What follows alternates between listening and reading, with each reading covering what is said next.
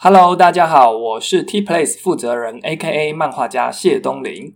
今天又来跟大家聊聊什么是故事大纲。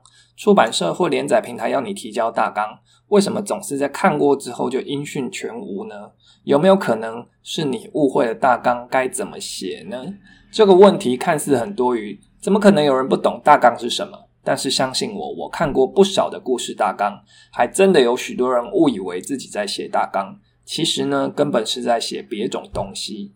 第一种呢，它是写成了广告文案，这种的是占最多数的。例如，他会写说，主角在获得宝剑之后，决定踏上旅途，接下来他会遇到什么样的挑战呢？没了，就这样。你想象一下，如果你是出版社的编辑，然后你看到作者的提案大纲写这样。你会不会满头问号？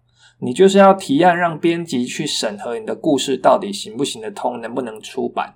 结果你在最重要的地方、该说明的地方，你对编辑卖关子干嘛？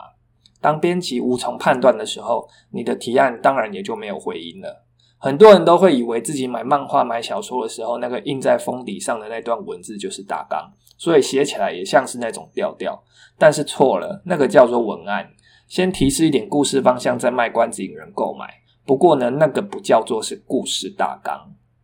第二种呢是写成小说。我知道有些导演他在拍电影前，他会先把他的故事写成小说。例如，例如那个日本的导演岩井俊二。不过小说是小说，剧本是剧本，电影是电影。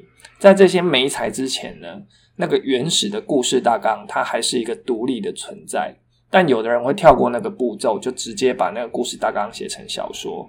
可是对一个真正的故事大纲来说，小说有许多细节是很多余的，例如情境描写、抽象情感描写、场景细节描写，那些都是让小说在阅读的时候可以打动读者、烘托氛围的内容。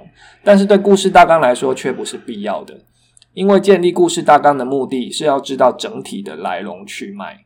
再加上写成小说，在阅读上呢，要耗费更多的人力、时间成本。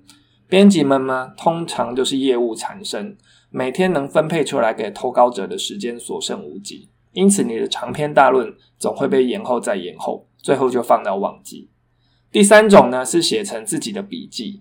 我也曾经看过一些故事大纲，他写的非常的简略，几乎只提示了一整一两个关键字，然后就带过一段篇幅，然后那个文法呢？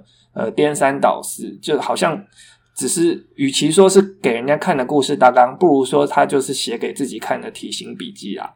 或者呢，我在看完他们的故事大纲之后呢，我发现一些遗漏了一些重要的关键线索，然后我问了对方，对方才会跟我说：“哦，有有有，我想到，只是我已经记在脑子里了，所以就没有特别写出来。”那这同样也都犯了故事大纲的大忌。故事大纲呢，应该是要记载关键故事内容的存在，是要帮助观看的人，也包括作者自己哦，可以掌握住故事的雏形。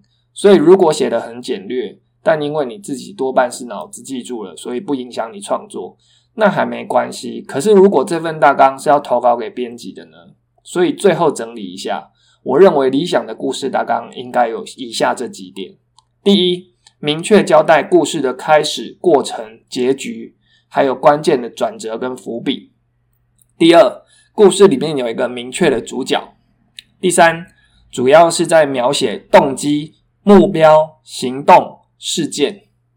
第四，如果世界观设定很特别、很复杂的话，你就另外独立一段去描写，不要混在一起。